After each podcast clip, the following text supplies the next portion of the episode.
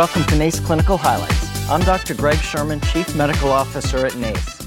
This is the first episode in a two part series on recent updates in managing hyperkalemia in patients with heart failure, CKD, and hypertension. Joining me today is Dr. George Bakris. Dr. Bakris is the director of the AHA Comprehensive Hypertension Center and professor of medicine at University of Chicago Medicine in Chicago, Illinois. Glad you could join me, George. Thanks very much, Gregg. Good to be here. George, in this podcast, we're going to review the causes, consequences, and ultimately management of hyperkalemia. And in the second podcast, we'll discuss strategies to ultimately manage hyperkalemia in patients with heart failure, CKD, and hypertension. So, George, you know as well as anyone that hyperkalemia is a really common condition in certain patient population and can certainly increase the risk for hospitalizations and mortality, especially when potassium levels are not monitored appropriately. So I thought to get us started, it would be great for you to tell us a little bit about the causes of hyperkalemia and how potassium is actually managed in the body. Very good. First of all, the kidney handles 90% of the body's potassium, and the distal colon actually handles about 10%. So it's important to understand that as long as you have good kidney function, the probability of developing hyperkalemia is remote at best. So the people that have problems with hyperkalemia are people that generally have kidney disease and or heart failure and heart kidney disease as a result or related to the heart failure or something in between. But the bottom line is if you don't have kidney disease, the risk of developing heart failure of hyperkalemia is very, very, very low. So that's number one. so focusing now on the population of people that have kidney disease. Now, what am I talking about? I'm talking about an estimated GFR of less than 60 and definitely below 45 is really where the action is. If your GFR is below 45, you're going to have a problem. Now, in those circumstances, what are the issues? Number one, you want to watch your dietary intake of potassium. And basically, it's not a huge list, but a very common list. So, a number of uh, dietary uh, factors like watermelon, cantaloupe, largely fruits, are going to be very high in potassium. And so, you want to decrease the amount that you take in of that. Salt substitute is potassium. So, that you want to watch out. And the other thing is if you're taking pain medications, specifically non-steroidal agents like Advil or Aleve or anything like that, those are going to reduce your kidney function and further increase your risk of having hyperkalemia. So it's a number of things that clearly can be modulated by altering lifestyle. Thanks, George. That's really helpful and I think sets us up for the rest of the discussion. And I wanted to really talk more about medicines and the influence of medicines, particularly RAS inhibitors, which are really a critical part of how we manage many patients, and especially when considering um, patients that are affected by hyperkalemia. Many of our guidelines require RAS inhibitors, and I think it's important to understand how those medicines really affect potassium levels as well as the other things you've mentioned previously. So, excellent point. It's very true that the drugs that actually protect the kidney are drugs that are going to lend themselves to increase your risk for hyperkalemia. And so, how, why is that?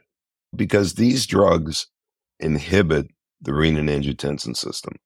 And this system is key in the pathogenesis of diabetic kidney disease and other kidney diseases.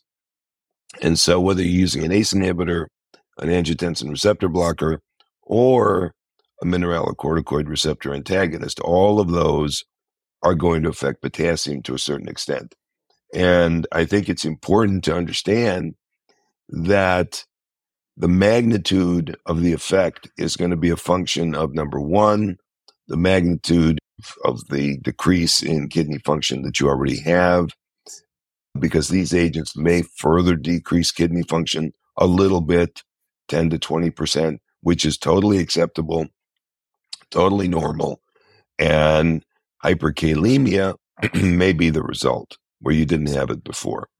And that's also true, although less true in heart failure, because over time cardiac function improves, but still there may be a period there where potassium could be an issue and that needs to be managed. Not, let me repeat, not by stopping these drugs, but by taking other avenues.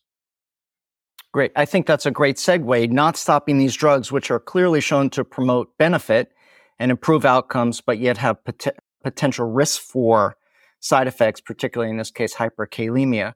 So let's then say, let's take it to the next step.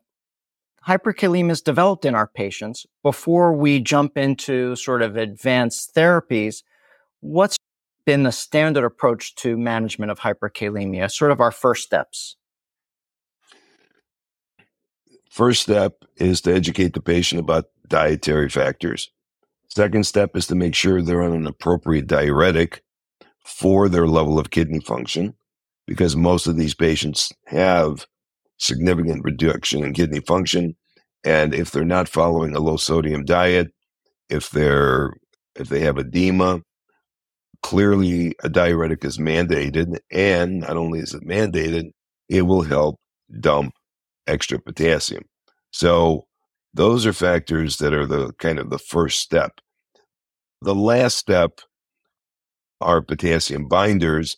And up until recently, the reason they were the last step is because all we had was sodium polystyrene sulfonate, which was barely tolerable by anybody. And so you could only take it for a day or two, and it doesn't consistently work either. So that's an issue.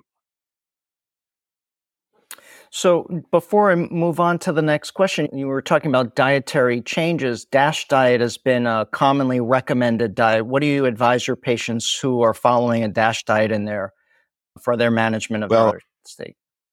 I'm going to answer that in German just to make it very clear. A uh, das ist verboten. You absolutely, positively do not want to give a DASH diet to anybody with advanced kidney disease because it is exceedingly high in potassium. Right. Bad choice then for someone who's already having challenges managing their potassium.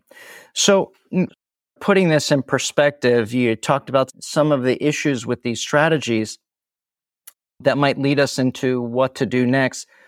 The more specific challenges that our clinicians listening to this program might really experience with these traditional methods of managing potassium and why newer me- methods might be more appropriate?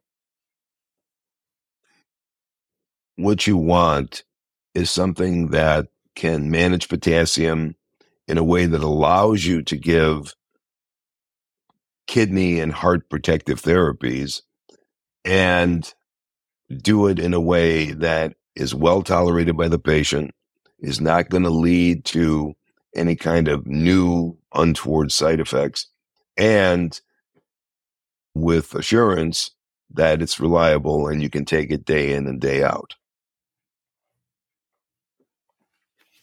Um, and just to clarify, one of the other established therapies, um, SPS, you had mentioned earlier, and sorbitol has been used as well. Can you talk a little bit about that combination of therapies that some clinicians may be using? Yeah. Um, so SPS by itself is an erratic binder of potassium. Let me remind everybody it was approved in 1958. Sorbitol was found to improve the potassium binding but sorbitol in large quantities can actually be a gut irritant. And even in chewing gum, if you eat too much gum with sorbitol, you will get diarrhea. And diarrhea is obviously the main mechanism of eliminating potassium from the gut when you use SPS.